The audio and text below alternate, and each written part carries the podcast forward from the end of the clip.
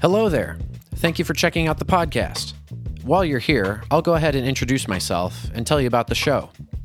My name is Daniel. I'm a teacher and a family man living in the Midwest. I'm also a committed follower of Jesus. I'm on a journey trying my best to learn and live out God's design for what it means to be a great husband, father, and teacher. Now, I've always considered myself to be a lifelong learner, but I don't want to keep my learning to myself.